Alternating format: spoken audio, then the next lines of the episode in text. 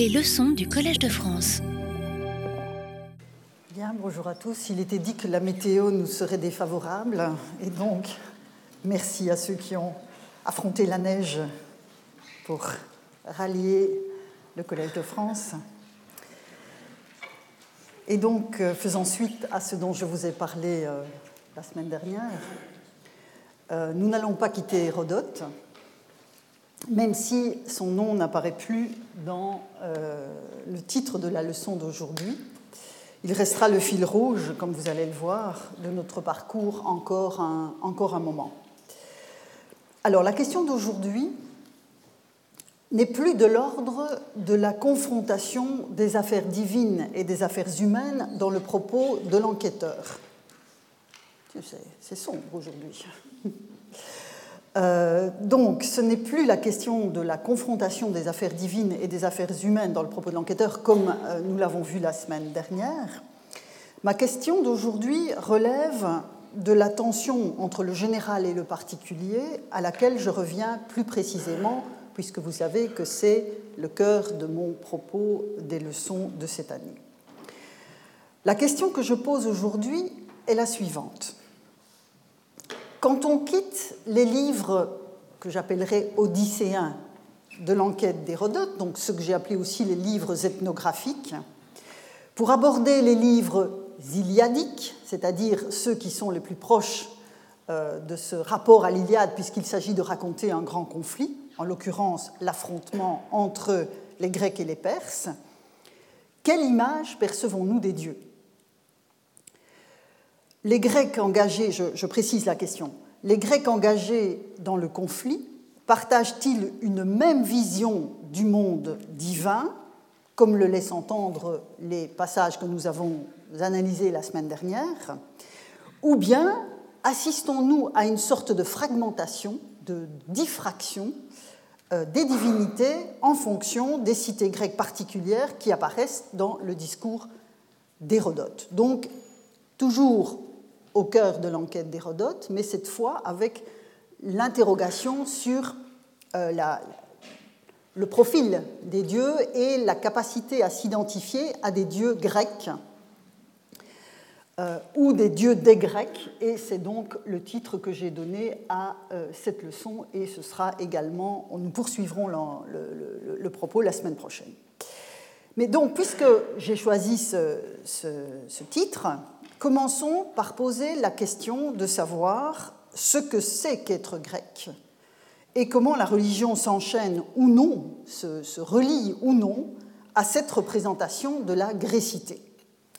Et précisément, l'une des premières attestations dans notre corpus de textes grecs, l'une des premières attestations de la définition de ce qui constitue une communauté grecque, se trouve dans un passage très célèbre d'Hérodote, qui a déjà fait couler beaucoup d'encre, et je vous en donne, avant de vous présenter le texte, je vous en donne le contexte. Donc, nous sommes au livre 8, et nous sommes, le propos d'Hérodote se situe après la bataille de Salamine. Vous savez que dans ce conflit entre les Grecs et les Perses, il y a eu quelques moments décisifs qui ont abouti à la victoire euh, des Grecs. Et la bataille de Salamine en 480 est un de ces moments euh, absolument décisifs. Et donc, la flotte des Perses a été dispersée après cette rencontre sur mer dans la baie de Salamine. Euh, mais euh, l'armée terrestre, puisque dans cette deuxième partie de la guerre, les Perses étaient arrivés à la fois par la mer et par la terre, donc l'armée terrestre restait extrêmement menaçante. Et donc les Perses envoient aux Athéniens un émissaire, qui est macédonien, pas beaucoup d'importance, mais l'émissaire est macédonien, et cet émissaire des Perses est chargé de convaincre les Athéniens de se détacher de la coalition des Grecs euh, pour euh, rentrer dans, le giron de la Perse. Et selon Hérodote, dans la partie de son texte qui précède le passage que nous allons lire, selon Hérodote, les Athéniens opposent évidemment un refus absolument ferme à l'émissaire macédonien, tout en protestant de leur bonne foi par rapport à leurs alliés, et notamment les Spartiates. Et donc, Hérodote produit un discours que les Athéniens auraient émis, auraient fait devant leurs alliés spartiates. Alors, on va attendre que le téléphone s'éteigne.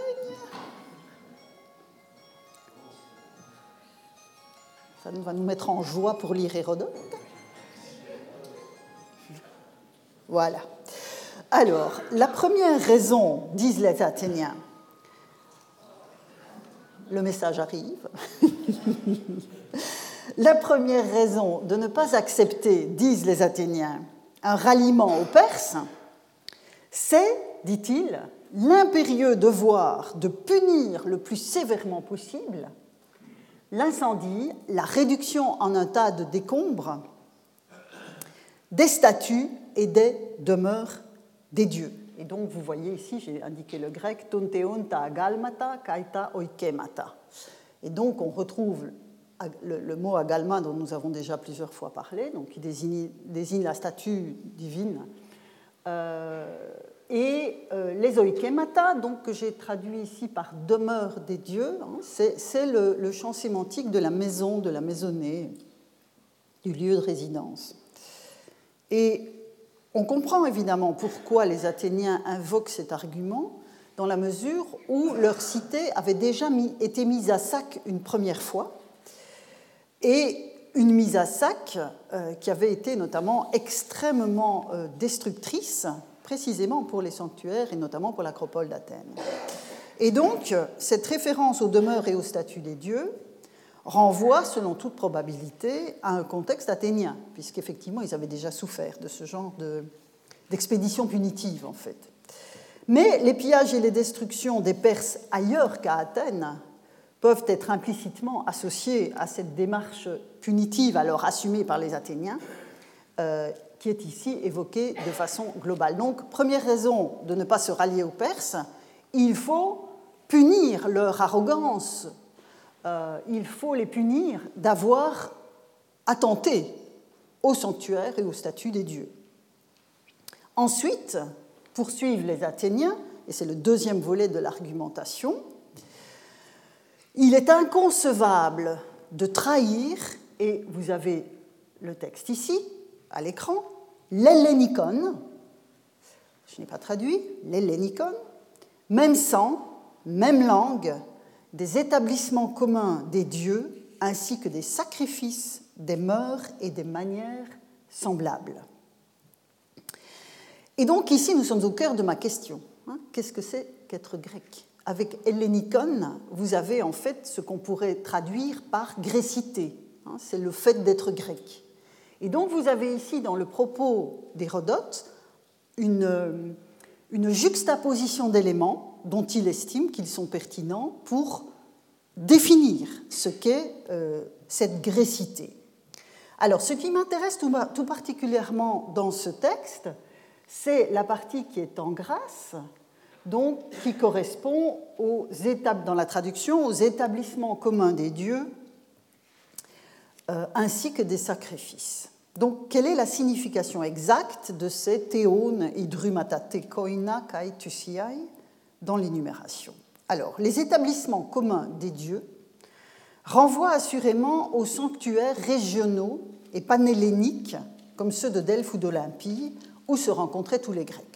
On voit bien ici donc que euh, l'adjectif koinos, qui se, rapporte à Idrumata. Koinos, c'est la communauté, c'est ce qui est commun. Ce qui est commun. Donc les sanctuaires communs, enfin les établissements, ce que j'ai traduit par établissement commun, ce sont ces lieux où tous les Grecs convergeaient lors de fêtes euh, panhelléniques. Alors j'ajouterai un élément qui a jusqu'ici été négligé dans la littérature pourtant abondante sur ce texte, c'est l'usage d'Hydrumata. Vous allez retrouver quelque chose dont je vous parle depuis maintenant plusieurs semaines. Le terme appartient au champ sémantique que vous connaissez maintenant, celui d'Hydruain, c'est-à-dire le registre de la fondation. Et ce verbe signifie donc que l'élément qui est installé, qui est fondé, est en quelque sorte sacralisé par le lien spécifique qui est instauré entre lui et le dieu auquel il appartient désormais. Souvenez-vous, le génial Échille dans Les Suppliantes avait inscrit les Danaïdes elles-mêmes, hein, qui étaient en, tant que suppliantes dans le sanctuaire aux portes d'Argos. Et donc Échille avait inscrit les Danaïdes dans ce rapport de dépendance intime avec la sphère divine pour souligner l'impiété qu'il y aurait à les arracher des statues euh, auprès desquelles elles s'étaient euh, réfugiées. Et c'est à dessein que j'ai traduit le terme hydrumata dans le texte d'Hérodote par établissement et non par sanctuaire, comme dans bon nombre de traductions qui sont disponibles en français. En effet, derrière établissement, qui est un tout petit peu démonétisé en français, il convient donc de repérer précisément ce registre de la fondation, et tout particulièrement de la fondation au contexte sacré. Or, quand on recherche toutes les occurrences du verbe hydruein et de ses dérivés chez Hérodote, il y a à peu près 70 occurrences, cette occurrence-ci du livre 8 est le seul emploi du substantif hydruma, ce qui doit être significatif de l'intention du passage, tout comme l'usage d'oikemata ici, oikema, euh, doit l'être aussi pour évoquer des sanctuaires détruits par les Perses. Donc vous avez encore une fois cette caractéristique que je souligne maintenant depuis euh, le début du cours. Vous avez cette caractéristique, cette conception des dieux qui sont installés, qui sont là, qui sont au cœur de la communauté, ou en l'occurrence au cœur des, lieux communs qui sont euh, fondés par une série de Grecs. Et donc, dans le cas de l'emploi d'oikema, l'accent, donc ici, l'accent est placé sur les demeures des dieux à l'échelle locale, qui ont été saccagées, comme celle des hommes, confrontés à la barbarie perse. Hein, donc vous avez cette mise en relation du saccage opéré par les Perses à l'égard des habitats humains et des habitats divins. Et donc c'est la raison pour laquelle les dieux, dans ce discours, ont toute raison de se placer aux côtés des combattants. Ils sont unis dans, cette même euh, infamie hein, que, fut ce saccage auquel les Perses ont euh, soumis les cités. Quant aux Hydrumata Koina, ici, ce sont donc les fondations communes en l'honneur des dieux, à savoir les lieux dont la fondation est considérée comme une démarche commune hein, et où les Grecs sacrifient. Et vous remarquerez ici, enfin en tout cas ceux qui ont un petit peu de familiarité avec le grec, que en fait koina se rapporte uniquement à hydrumata. Hein. donc on voit bien que c'est vraiment les établissements communs qui sont euh, concernés dans cette affirmation. Et donc, comme l'avait déjà souligné Robert Parker en 1997, dans la leçon inaugurale qu'il avait donnée euh, à Oxford, euh, comme il avait souligné, une telle énumération chez Hérodote ne permet pas de faire de la religion tout court un facteur d'unité de l'hellénicon. Il s'agit donc bel et bien des sanctuaires communs aux Grecs où leur démarche rituelle est partagée en raison d'une fondation qui a été concertée. Et je vous renvoie aussi à cet article d'Irène Polinskaya euh, qui euh, présente beaucoup d'intérêt pour le, point que je développe ici, même si je n'en partage pas toutes les implications. Alors, l'usage des drumata donc, me semble permettre d'aller dans ce sens. Les dieux sont enracinés localement.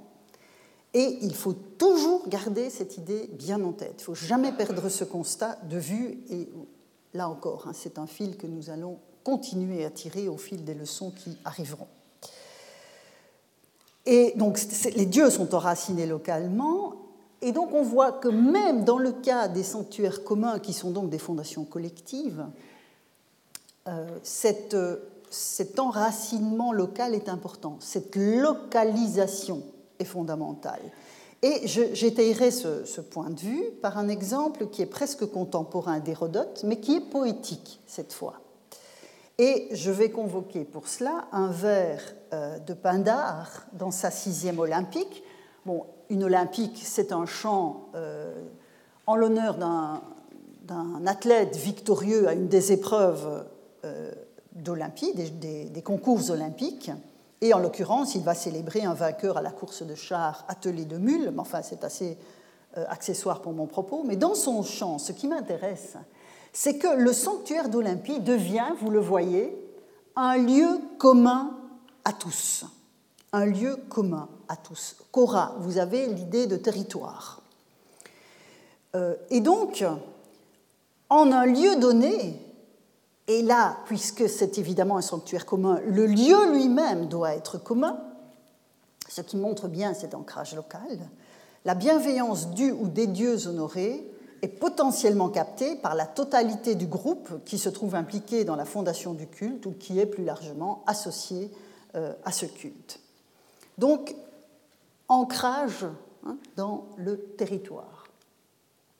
Je reviens au passage d'Hérodote en 844.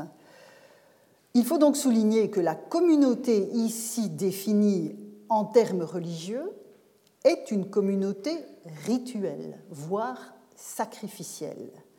Dans le passage d'Hérodote que vous avez sous les yeux, les dieux comme tels ne sont pas qualifiés de communs. C'est un premier constat qu'il faut faire. Dans cette définition de l'hellénicon, les dieux comme tels ne sont pas qualifiés de communs, mais seulement les lieux où ils sont honorés par tous, ou en tout cas par plusieurs. Et cet hommage commun est précisément relié par le terme d'Idruma à une décision fondatrice qui est partagée par un certain nombre de cités. Et il est par ailleurs euh, très significatif que les éléments constitutifs de l'hellénicon, que sont, vous le voyez, le sang, la langue, les mœurs et autres manières, ne s'accompagnent pas d'une évocation d'un territoire commun, et pour cause, puisque j'ai déjà plusieurs fois souligné le caractère éclaté politiquement de la Grèce. Donc il y a des lieux communs, comme Pindar vient de nous le montrer, des lieux euh, rituellement communs sur lesquels sont fondés des hydrumata koina, où un certain nombre de Grecs, ou tous les Grecs sacrifient, ou sont susceptibles de sacrifier, mais les dieux comme tels ne sont pas euh, dits explicitement communs, en tout cas dans ce passage-ci, euh, et il n'y a pas de territoire commun au sens strict dans l'hellénicon. Et donc, euh, je reviendrai sur le lien que cette absence établit en creux entre les dieux et les territoires singuliers. Alors, si mon enquête n'a rien manqué, il faut attendre les antiquités romaines de Denis d'Alicarnasse pour retrouver une définition de l'hellénicon, hein, puisque ma question est, dans cette partie de l'exposé, qu'est-ce que c'est être grec? Et donc il faut attendre l'œuvre de Denis d'Alicarnasse. Or, avec Denis d'Alicarnasse, nous sommes au 1er siècle avant notre ère, donc on a opéré un bond assez significatif dans le temps. Et les objectifs de l'œuvre de Denis d'Alicarnasse ne sont évidemment pas ceux d'Hérodote. Pour Denis d'Alicarnasse, dans ses antiquités romaines, il s'agit d'exalter Rome comme cité idéale, et cette cité idéale que Denis d'Alicarnasse, le grec, entend exalter, eh bien, l'exaltation maximale pour lui, c'est de faire de Rome une cité grecque, c'est-à-dire de montrer que Rome s'enracine en fait dans la Grèce, dans la Grèce antique. Donc, selon Denis d'Alicarnasse, les origines de Rome sont bel et bien grecques, et l'arrivée ultérieure des barbares n'a pas altéré son héritage grec. Et c'est là que se situe, dans cette perspective d'héritage grec, que se situe le passage que je veux vous soumettre. Car Rome, dit Denis d'Alicarnasse, se distingue sur ce, point, de bien d'autres. Bien d'autres, en effet, nous dit-il, donc nous sommes dans le passage des Antiquités romaines, livre 1, chapitre 89, paragraphe 4, bien d'autres, en effet, vivant au milieu des barbares, ont en peu de temps désappris tous les lénicones, hein, toute leur grécité, au point de ne plus parler grec, de ne plus suivre les habitudes des Grecs, de ne pas reconnaître les mêmes dieux qu'eux, c'est évidemment un point important pour nous, ni leurs lois tempérées, toutes choses qui principalement marquent la différence entre la nature grecque et la nature barbare, ni même n'importe quel autre signe distinctif.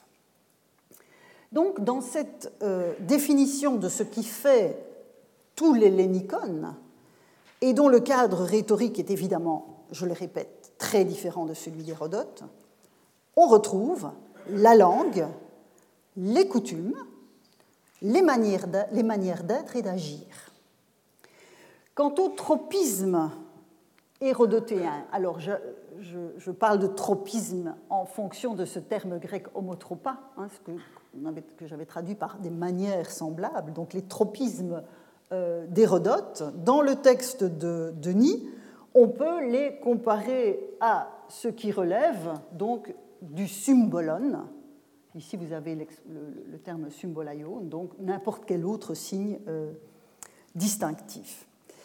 Alors, à cela viennent s'ajouter les lois justes, les lois justes, les lois tempérées, et vous remarquerez par parenthèse, et je fais référence à ce que je vous ai dit récemment de, euh, l'opposition dans le propos d'Hérodote entre nomos et fusis, donc entre ce que nous appelons improprement culture et nature, euh, pour cette époque-là en tout cas, et vous voyez qu'ici, les lois, donc les nomoi, sont entrées entre en considération dans la nature des Grecs et des barbares. Hein, donc on voit bien que le temps a passé.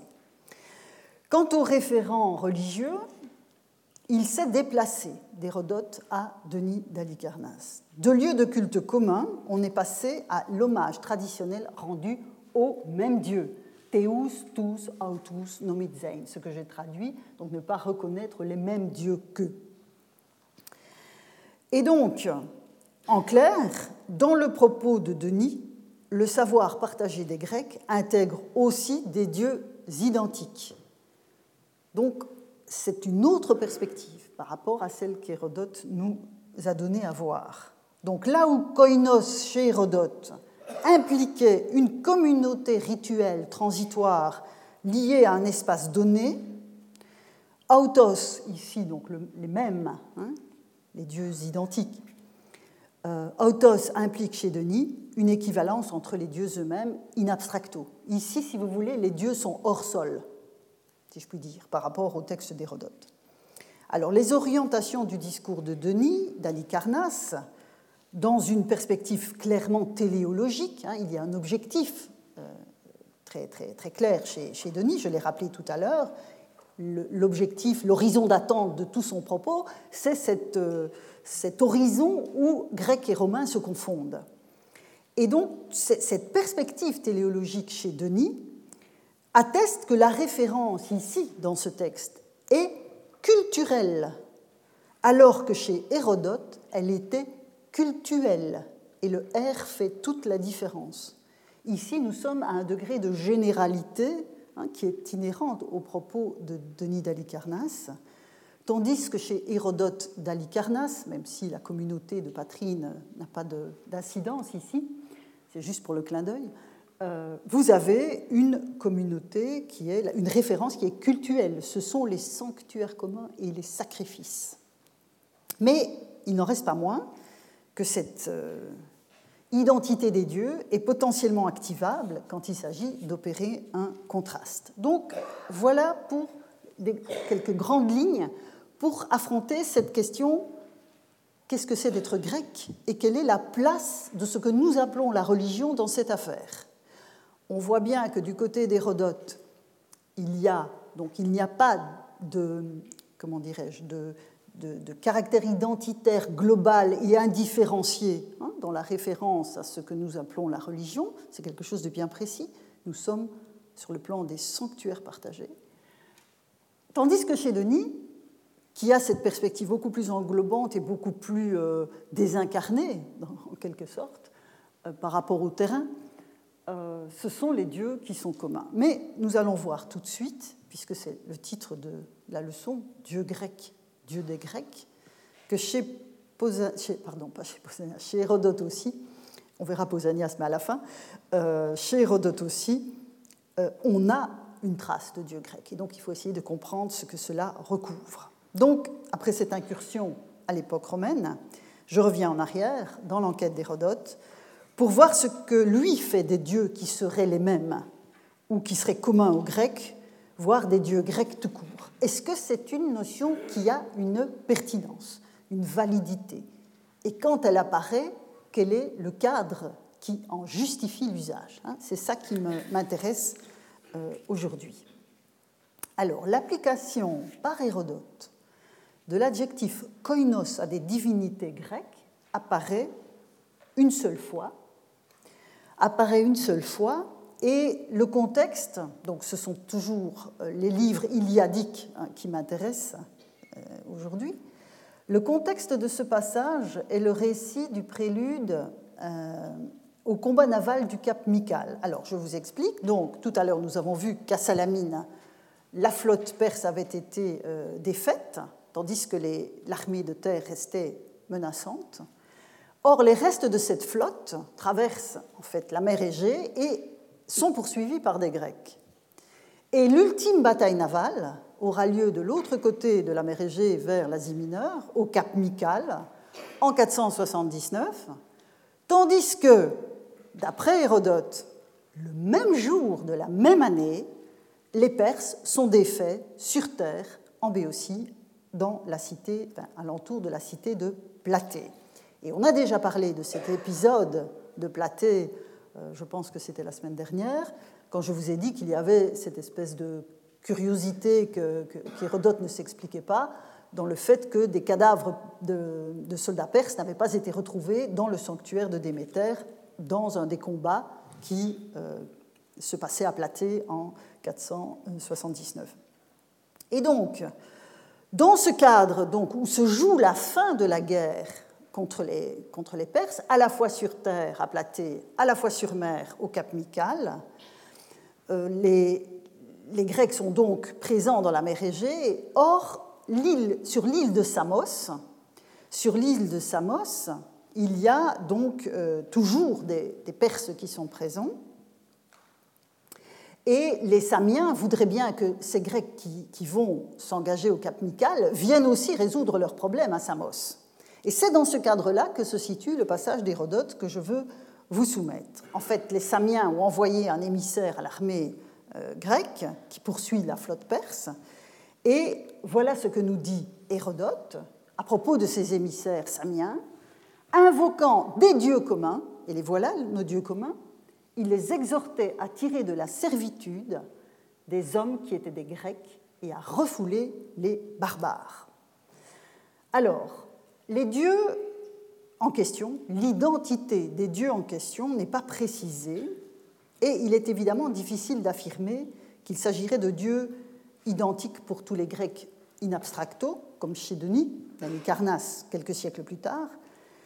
Euh, donc il est difficile d'affirmer que cette identité elle est, largement partagée, et il est difficile aussi d'affirmer que le fondement de ce caractère commun serait uniquement rituel, comme dans le cas du livre 8.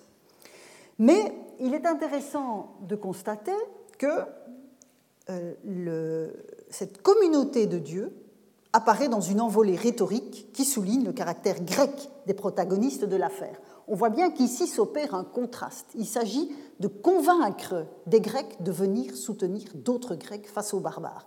Et donc, un des arguments, c'est des dieux dont Hérodote nous dit qu'ils sont qualifiés de communs. Alors, deux invocations, donc je, suis toujours les attestations dans l'œuvre d'Hérodote de ce type de conception de Dieu partagé.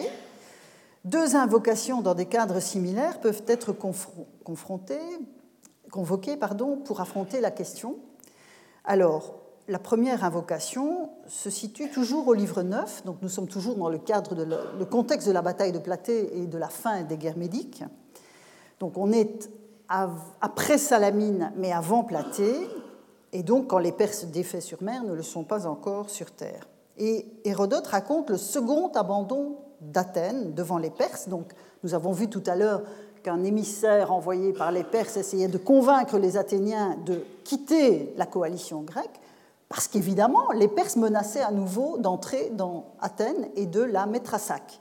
Et c'est effectivement ce qui arrive, puisque les Grecs, vous avez, les Athéniens, vous l'avez vu, se sont défendus de vouloir rejoindre le, côté, euh, le côté perse. Et donc, les Athéniens ont à nouveau abandonné leur ville, les Perses y sont à nouveau rentrés, s'emparent de la cité vide et envoient une fois encore des messagers pour retourner euh, en leur faveur les Athéniens à Salamine. Et ces, euh, ces derniers, les Athéniens, mandatent alors des, émissaires pour aller demander de l'aide aux Spartiates. Demander de l'aide aux Spartiates en soulignant une fois de plus qu'ils n'entendent pas trahir la Grèce. Hein. Donc c'est toujours ce leitmotiv. Nous n'allons pas trahir la Grèce, mais venez nous aider. Hein. Venez nous aider. Et donc le discours construit par Hérodote se présente ainsi. Ce sont les émissaires des Athéniens qui parlent. Les Athéniens nous ont envoyés pour vous faire dire que le roi des Mèdes nous rend notre pays et qu'il est disposé à faire de nous ses alliés sur un pied d'égalité, sans dol ni tromperie, disposé à nous donner aussi en outre notre, outre notre pays, un autre pays de notre choix. Donc nous sommes au, livre 9, chapitre 7. Donc ici, nous avons les arguments des Perses. Pour essayer d'attirer les Athéniens et les forcer à trahir la cause grecque, ils leur promettent toutes ces choses. Mais nous, disent les émissaires, plein de respect pour Zeus Hellénios, et tenant pour une indignité de voir trahir la Grèce, nous n'avons pas consenti et nous avons repoussé ces offres, bien que traités injustement et abandonnés par les Grecs, et convaincus qu'il est plus avantageux de s'entendre avec le Perse que de lui faire la guerre. Non, nous ne conclurons pas d'accord de notre plein gré. Alors, le lien, évidemment, avec le passage 844 dont nous sommes partis est direct. Les Athéniens, à nouveau, expriment aux Spartiates leur volonté de ne pas céder au, mirage hein, de cette euh, association avec les Perses. Et euh, il les émissaires essayent de convaincre les Spartiates de venir les aider. Alors, dans ce texte que je vous ai mis sous les yeux, on voit bien que la définition complexe de l'hellénicon que nous avions en 844, hein, avec le sang, la langue, les mœurs, les, demeures communes et les sacrifices, donc cette définition qui au livre 8 était déployée dans une série d'éléments, est ici ramassée, elle est condensée dans l'expression du respect à l'égard de Zeus Hellénios, c'est donc le Zeus grec qui est ici convoqué. Alors, évidemment, je peux faire l'hypothèse qu'il s'agit d'une référence à des rituels communs, à Olympie par exemple, puisque Zeus est le dieu tutélaire hein, du sanctuaire d'Olympie. Mais la référence n'est pas que cultuelle ici. Il n'en reste pas moins, me semble-t-il, que l'invocation relève cette fois du registre des représentations et que le Zeus de l'Hélade, donc le Zeus grec, est un dieu potentiellement partagé à grande échelle. Peut-être aussi d'un point de vue rituel, donc je n'exclus absolument pas que la référence au sanctuaire d'Olympie soit présente dans cette invocation des émissaires athéniens, mais ce n'est pas le seul point de vue. Ça veut dire que cette notion de Zeus grec peut être mobilisée et le même constat vaut pour un épisode antérieur qui remonte au début du 5e siècle. Alors au début du 5e siècle, on a non plus cette fois la fin donc, des guerres médiques hein, qu'on voit se jouer entre Salamine, Platée et Mycale, mais au début du 5e siècle, c'est le début de ce conflit. Or, vous vous en souviendrez peut-être, le conflit a démarré parce que les, les cités d'Ionie, donc du côté de l'Asie mineure, la côte actuelle de la Turquie, plutôt la côte de la Turquie actuelle. Euh, ces cités d'Ionie, qui étaient sous le joug des Perses depuis déjà une cinquantaine d'années, se sont révoltées. Et cette révolte d'Ionie a conduit certains euh, Ioniens, et notamment la cité de Milet, à venir chercher le secours des Grecs sur le continent. Alors ils sont allés trouver les Spartiates, qui ont décliné, puis ils sont allés trouver les Athéniens. Et c'est la démarche envers les Spartiates m'intéresse ici est la manière dont Hérodote la met en scène. Et donc c'est un certain Aristagoras de Milet, un citoyen de Milet, donc qui est à l'origine de la révolte, qui arrive à Sparte, qui est alors gouvernée par Cléomène. Et donc il, il parle directement à Cléomène en ces termes qu'Hérodote reconstruit. Cléomène dit le, donc Aristagoras de Milet. Cléomène, ne t'étonne pas de mon empressement à venir ici. Voici en effet quelle est la situation présente. Les fils des Ioniens, au lieu d'être libres, sont esclaves. Très grand sujet de honte et de peine pour nous-mêmes, mais aussi en dehors de nous pour vous, d'autant que vous tenez le premier rang en Grèce. Eh bien donc, au nom des dieux grecs, arrachez à la servitude les Ioniens, hommes du même sang que vous.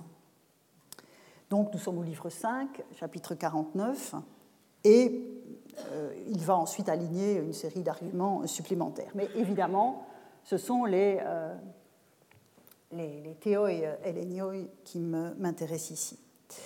Alors, le, la référence au sang commun, hein, vous voyez ici au Andras au c'était déjà ce terme-là que l'on retrouvait dans l'autre texte d'Hérodote qui définissait les. Donc on voit bien que les choses sont, euh, extrêmement liées. Et donc, euh, ce sont les dieux, cette fois, qualifiés d'éléniones, qui sont invoqués. Alors, ici encore, on ne peut exclure qu'il s'agisse d'une référence implicite à des sanctuaires communs et à des dieux partagés, à des, rituels partagés. Il n'en reste pas moins qu'une fois encore, dans ce cadre-ci, les dieux grecs, hein, puisque c'est comme ça qu'on peut traduire ce que j'ai mis en, gras, en grâce, les dieux grecs sont une catégorie qui peut aussi fonctionner sur le plan des représentations, en tout cas dans une lutte, dans une rhétorique de lutte contre les barbares. Et je mets en parallèle ici le texte que nous avons vu tout à l'heure à propos des Samiens, euh, donc euh, trentaine d'années plus tard, qui invoquait les dieux communs et les exhortait à tirer de la servitude des hommes qui étaient des Grecs et à refouler les barbares. Vous voyez qu'on a la même rhétorique. Hein, ici, Rusastai, Andras, Helenas, Ek de Losunes, vous avez exactement la même expression ici. Donc on voit bien qu'on est dans le même registre. Et alors, le dernier texte que je veux vous euh, soumettre, donc dans cette tentative de, de, voir comment se, se construit dans l'œuvre d'Hérodote cette catégorie des dieux grecs, toujours au livre 5, euh, c'est au nom des théoi Elenioi, donc on retrouve l'expression euh, des, dieux grecs ici, vous voyez l'invocation Théus tous Elenius au nom des dieux des Grecs, que euh, les, Corinthiens, cette fois-ci ce sont les Corinthiens euh, qui, parlent dans ce passage d'Hérodote, en fait le contexte est le suivant, les euh, Spartiates veulent replacer sur, à la tête de la cité d'Athènes le tyran Hippias qui s'en était enfui, enfin, qui avait été chassé. Ils veulent le replacer à la tête de la cité et les Corinthiens les prient de n'en rien faire. Et c'est ce discours qu'Hérodote met en scène. Donc, nous vous abjurons, au nom des dieux grecs, de ne pas établir de tyrans dans les villes, hein, puisque Hippias était le fils de Pisistrate qui avait exercé une forme de tyrannie sur Athènes pendant des décennies. Et donc, nous vous abjurons au nom des dieux grecs de ne pas établir de tyrans dans les villes, ne renoncerez-vous pas à votre dessein Allez-vous entreprendre contre toute justice de ramener Hippias? Sachez que eux, du moins, les Corinthiens ne vous approuvent pas. Ainsi par la Soclès, député de Corinthe, et Hippias, qui était là, invoquant les mêmes dieux qu'il avait évoqués, lui répondit, etc. Donc, vous voyez ici, encore une fois, cette référence à des dieux grecs. Donc, on voit poindre mais en interne à la Grèce. Et c'est ça évidemment qui m'intéresse ici. Jusqu'à présent, vous avez vu cette rhétorique s'appliquer dans, dans, le cadre où les Grecs sont opposés aux barbares, en l'occurrence aux Perses. Ici, on est à l'intérieur du monde grec. Nous avons affaire à des, interlocuteurs qui viennent de cités différentes et qui invoquent de part et d'autre les dieux grecs. Donc on voit poindre l'argument rhétorique de la liberté des Grecs favorisée par les dieux. Et ici, je pense qu'aucun écho euh, à des sanctuaires, aux dieux des sanctuaires panhelléniques n'est particulièrement perceptible. Donc encore une fois, on voit bien que cette catégorie peut être mobilisée. Donc voilà un premier, euh, état hein, de, la, de, la, documentation euh, chez, Hérodote, de la manière dont Hérodote documente cette notion de dieu grec et de dieu des Grecs, mais vous remarquez que jusqu'à présent on a vu les dieux grecs ou des dieux communs. Euh, et je passerai maintenant à un deuxième dossier qui est intimement lié à Hérodote, vous allez le voir, parce qu'on ne quitte pas Hérodote. En effet, dans le registre des théoi hellénioi, donc ces dieux grecs, il faut mentionner un autre passage qui décrit la fondation du sanctuaire de Nocratis. Un sanctuaire à Nocratis, je vais vous montrer la carte tout de suite, précisément appelé l'Hélénion. Et donc, pour ce faire, nous allons repartir en arrière dans l'œuvre. Hein, j'étais euh, maintenant arrivé à ce que j'ai appelé les livres euh, iliadiques. Alors nous allons retourner dans les livres odysséens, en l'occurrence le livre 2 sur l'Égypte, dont nous avons abondamment parlé la semaine dernière, parce qu'évidemment, Nocratis se situe dans le delta égyptien, dans le delta du Nil, et donc c'est au livre 2 qu'Hérodote va nous parler de Nocratis. Et il s'agit d'un dossier important pour mon propos, d'autant plus intéressant qu'il va nous permettre de convoquer toute une série de documents épigraphiques et quelques considérations archéologiques aussi, au-delà du seul point de vue d'Hérodote. Donc vous allez voir que le questionnement que je vous soumets euh, aujourd'hui ne trouve pas à s'alimenter seulement dans le texte d'Hérodote, bien sûr, mais chevillé à Hérodote, on va pouvoir ouvrir le spectre documentaire pour euh, analyser cette problématique.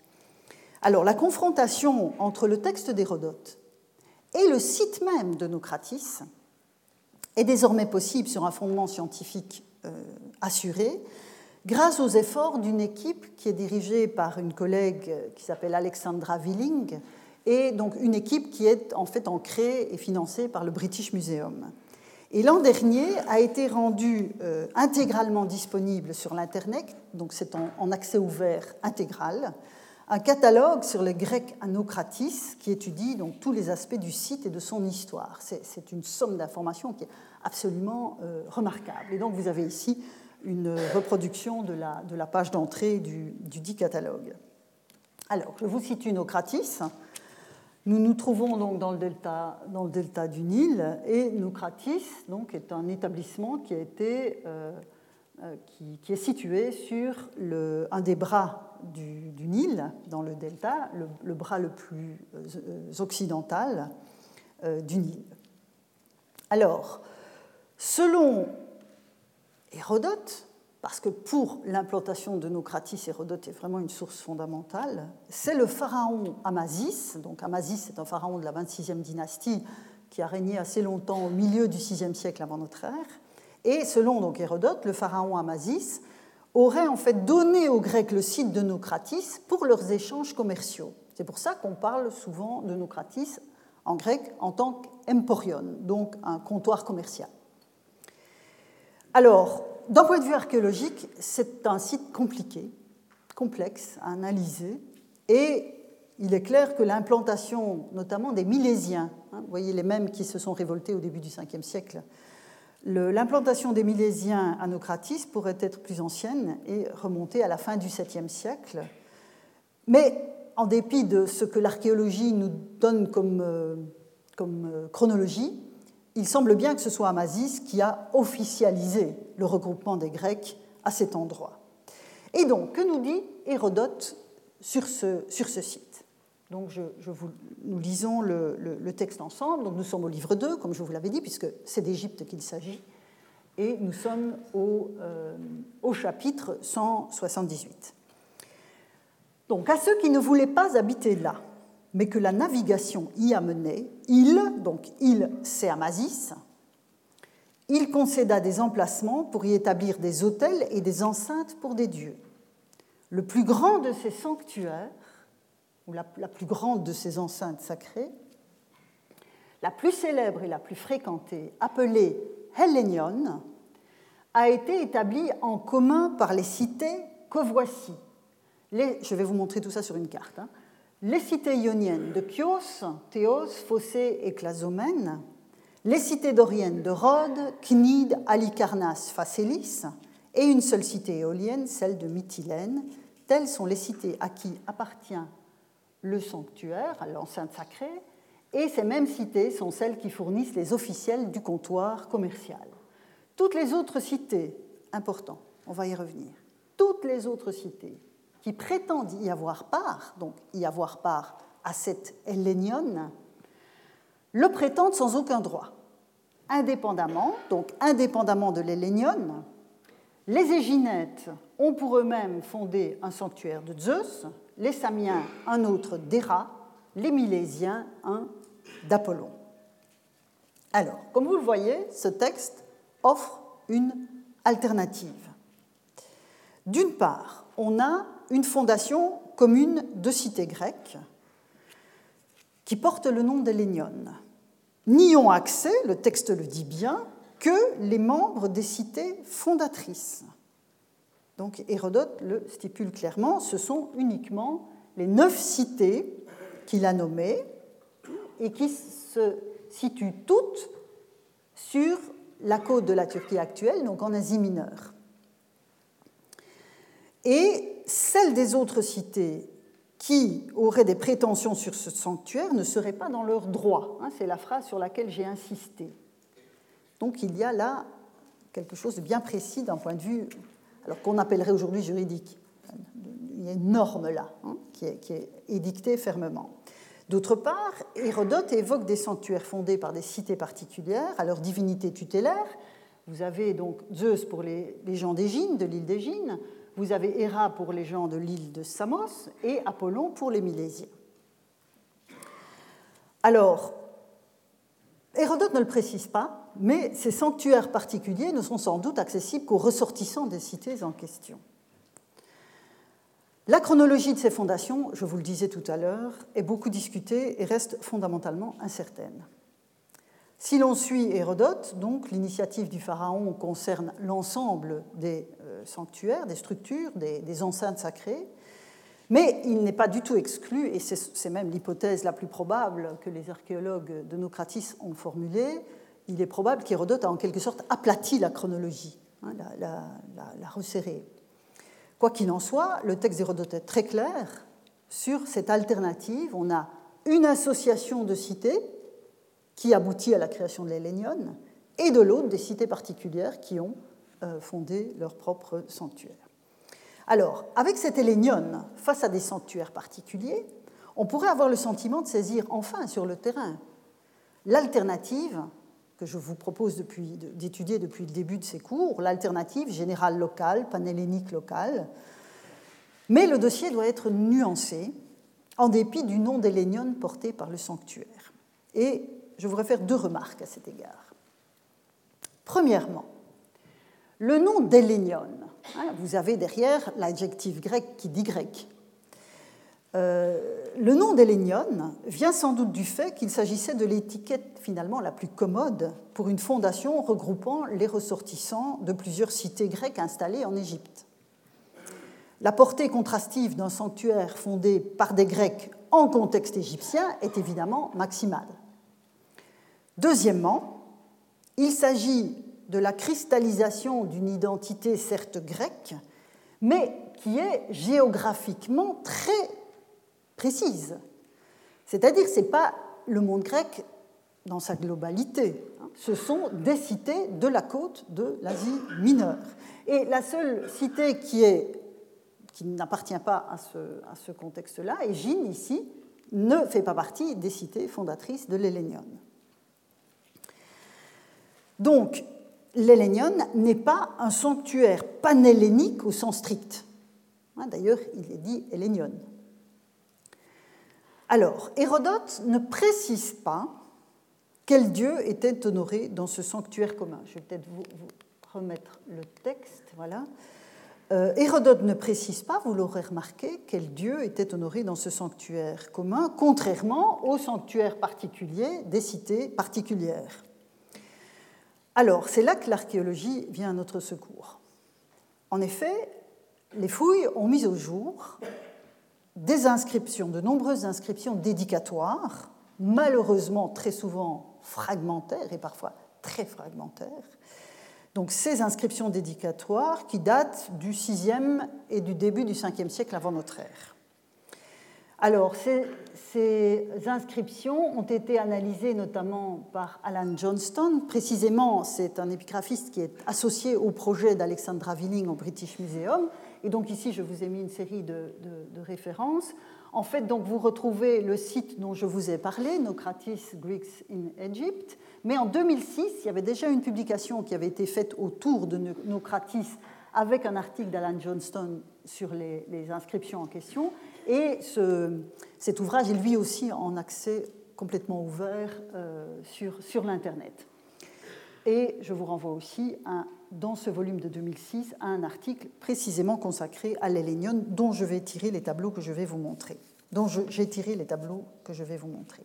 Alors, qu'a-t-on trouvé à cet endroit Dans ce qu'on suppose être l'Hélénion On a trouvé donc des tessons euh, trouvés qui mentionnent euh, Apollon, Aphrodite, les Dioscures, Héraclès, peut-être Poséidon, Artémis, ce ne sont pas ces, tessons-là qui mentionnent ces, dieux, ces dieux-là, mais c'est pour vous montrer l'état de la documentation.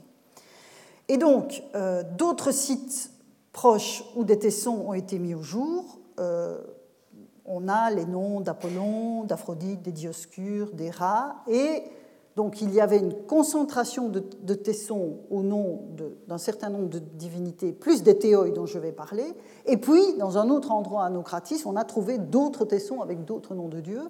Et on a considéré que c'était la trace des sanctuaires particuliers. Donc que d'un côté, on avait les Lénions, et de l'autre, on avait les sanctuaires particuliers dont parle Hérodote.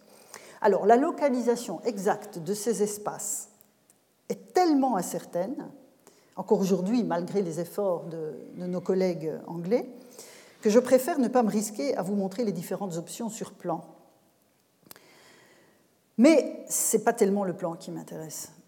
Je reviens à l'Hélénion, parce qu'à côté de ces dieux identifiés par leur nom, hein, je vous ai dit Apollon, Aphrodite, les Dioscures, Héraclès, euh, on a d'autres tessons qui portent euh, donc c'est à peu près une trentaine de tessons, qui s'adressent à des, dieux génériques. Alors, ne tracassez pas, ça va s'éclairer dans un moment, mais ici je vous mets sous les yeux le, tableau de ces, tessons qui reprennent des dieux génériques. Alors, donc, vous avez l'inventaire, vous avez la, la, forme présumée des vases ou des contenants céramiques dont les tessons sont les restes, les pauvres restes qui sont à notre disposition. Et ce tableau, en fait, remonte à, la publication de 2006, mais a été, certaines, certaines formes de vases ont été précisées en 2017, donc c'est pour ça que j'ai rectifié une série d'identifications. Mais ce qui m'intéresse, c'est évidemment ceci, c'est-à-dire ce qu'on lit sur les tessons et que je réduis ici pour que ce soit plus clair. Alors, on n'a pas de mention vraiment complète. Vous voyez qu'ici, chaque fois que vous avez un tiret, ce sont des, lacunes. On n'a pas de mention véritablement complète de l'expression euh, tois theois ton elenon, mais il me paraît difficile, voire hypercritique, de repousser les restitutions de l'expression dans son intégralité au vu des recoupements que l'on peut faire avec ce petit corpus de dédicaces. Et donc, quand on reconstitue en fonction de ce qu'on a effectivement trouvé sur les tessons les dédicaces concernées, voilà les expressions que l'on trouve. Et c'est ça, évidemment, que je veux vous soumettre. Tois helenon theos, donc au dieu des Grecs. Tois theos, tois helenon, une autre forme de la même expression, au dieu des Grecs. Ton théon, ton helenon, appartenant au dieu des Grecs. Donc, ici, nous ne sommes plus dans le discours d'Hérodote.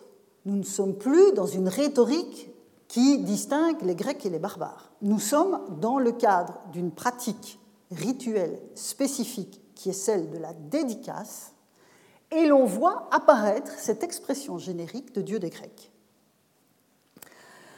Alors, on peine évidemment à imaginer comment se passaient les rituels de l'Hélénion, et j'anticipe un tout petit peu par mes questions sur la partie des leçons que j'ai prévues sur les normes rituelles, notamment des normes sacrificielles. Bon, alors, est-ce qu'on peut imaginer Oui, on peut, on peut tout imaginer. Que le générique dieu des Grecs était utilisé, était inscrit sur un autel, peut-être, mais on n'a rien retrouvé de ce type. Alors, des dieux spécifiques dont les dédicaces ont été mises au jour, comptaient-ils des autels particuliers? À partir du moment où les archéologues ont raison et que, dans les Lignones, enfin en tout cas dans ce qui a été interprété comme l'élénion, étant donné qu'on a trouvé ces fragments-là, hein, on voit bien qu'il faut éviter le raisonnement circulaire, c'est évidemment parce qu'on a trouvé ces dédicaces-là qu'on a considéré que l'endroit où on les avait trouvées était l'Hélénion. Est-ce que dans cet ensemble, dans cet espace où on avait ce type de dédicace, les autres dédicaces à des dieux singuliers, est-ce que cela signifie que ces dieux étaient honorés en tant que tels, en tant que dieux singuliers dans l'Hélénion? C'est une hypothèse que l'on peut faire. Mais malheureusement, ce sont des questions auxquelles nous n'avons pas de réponse précise à donner. Il n'en reste pas moins, c'est ça évidemment que je veux, je veux préciser, les dédicaces aux dieux des Grecs laissent entendre qu'un groupe générique pouvait recevoir des hommages en tant que tel, même si des dieux singuliers ont été honorés dans l'enceinte. Alors, la leçon de la semaine prochaine nous permettra d'approfondir la compréhension des relations entre un groupe de dieux génériques, comme celui auquel nous avons affaire ici, et les divinités singulières qui sont susceptibles de le composer. Parce que, évidemment, a priori, si j'ai une dédicace à Apollon, à Aphrodite ou à Héraclès, que j'ai par ailleurs dans le même sanctuaire une dédicace aux dieux des Grecs, il est difficile de ne pas concevoir que Apollon et Aphrodite et Héraclès font partie aussi de cet ensemble des dieux des Grecs, mais qui peut recevoir un hommage spécifique en tant que groupe. Et donc il y a là une information intéressante qu'il nous faudra creuser. Ensuite, la, semaine prochaine, donc, nous aborderons la question épineuse des relations entre une divinité connue par un théonyme, bien attestée dans les traditions narratives, je viens de vous dire, Apollon, Artémis, Aphrodite, Zeus, et puis les différents surnoms qui peuvent lui être attribués. Mais avant de refermer la leçon de cette semaine, je vais faire une brève incursion, et ce sera ma conclusion pour aujourd'hui, au deuxième siècle de notre ère, sept siècles après Hérodote, donc l'écart est extrêmement important, j'en suis consciente. Mais j'aimerais vous soumettre un passage tiré de l'œuvre de Pausanias. C'était mon, lapsus de tout à l'heure. Soumettre un passage tiré de l'œuvre de Pausanias. Donc, Pausanias, c'est un érudit qui est natif d'Asie mineure et qui a voyagé en Grèce continentale au IIe siècle de notre ère et qui a laissé le compte-rendu de ses visites entrelacé de considérations multiples sur l'histoire de la Grèce, sur euh, l'écosystème, sur toute une série d'informations extrêmement importantes, et notamment pour les questions religieuses. Le passage que je veux vous soumettre se trouve au livre 4. C'est le livre sur la Messénie, et donc je vous situe la Messénie sur une carte. Donc nous sommes ici au sud-ouest du Péloponnèse. Euh, la Messénie est une région qui a été très tôt dans l'histoire grecque occupée par les voisins spartiates, et donc c'est pour ça que la cité euh, de Sparte était une des plus importantes en, kilomètres carrés de toute la Grèce euh, à la fin de la période archaïque et au début de la période classique, parce que à la Laconie avait été, avait été euh, adjoint la Messénie. Et donc, la ville principale de la région, c'est telle que montre la flèche ici, donc la ville de Mécène, a été fondée vers 370, sous l'impulsion des Thébains, avec aussi l'aide des Argiens, parce que ces cités avaient libéré en fait la région précisément du joug des Spartiates. Et la ville de Mécène a en fait été fondée pour asseoir hein, l'indépendance de la, de la région après des siècles d'occupation spartiate. Et donc, Pausanias, au deuxième siècle de notre ère, donc quelques siècles après la fondation de la cité, la visite et nous laisse le compte-rendu de sa visite. Et parmi les nombreuses choses qu'il a visitées à Mécène, il y a ceci. Je lis avec vous. Donc nous sommes au livre 4, chapitre 32, paragraphe 1. Ce que parmi les Messéniens on appelle l'hierotusion contient des statues de Dieu et on retrouve nos agalmata, des statues de Dieu, ceux que reconnaissent et honorent les Grecs. Alors, la traduction reconnaissent et honorent les Grecs, il faudra que je la justifie ultérieurement. Dans, la leçon, je vous parlerai du nomitzein tous teus, parce que c'est évidemment l'expression que l'on retrouve en grec. Ce que j'ai traduit par honorent, c'est nomitzein, nomitzousin. Donc, Je reprends, l'Hierotution contient des statues de Dieu, ceux que reconnaissent et honorent les Grecs. Il contient en outre une statue en bronze d'Epaminondas, donc c'est le Thébain hein, qui a euh, remporté euh, la bataille décisive contre les Spartiates et qui a pu libérer euh, la Messénie. Il s'y trouve aussi d'antiques trépieds en bronze. Passage typique de Pausanias. On voit donc apparaître dans ce texte un groupe identifié comme les dieux que les Grecs reconnaissent et auxquels ils rendent hommage. Donc les Grecs.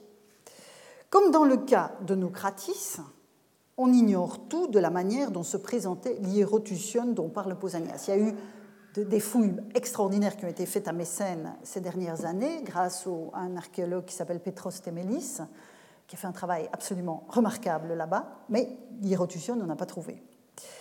Mais là où l'Hélénion de Nocratis affirmait dans son nom même l'identité globale des dieux, hein, souvenez-vous, Hélénion, c'est ça que ça veut dire, euh, par un effet donc, de contraste avec le milieu égyptien où Nocratis était implanté, le sanctuaire des dieux grecs de Mécène apparaît évidemment dans un contexte différent. Nous sommes en Grèce, hein, nous sommes dans le monde grec.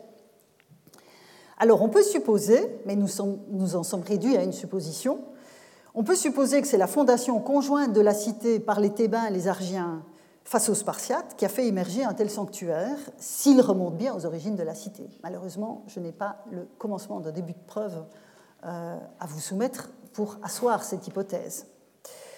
Mais en tout cas, le cadre global de cette affaire est, grec.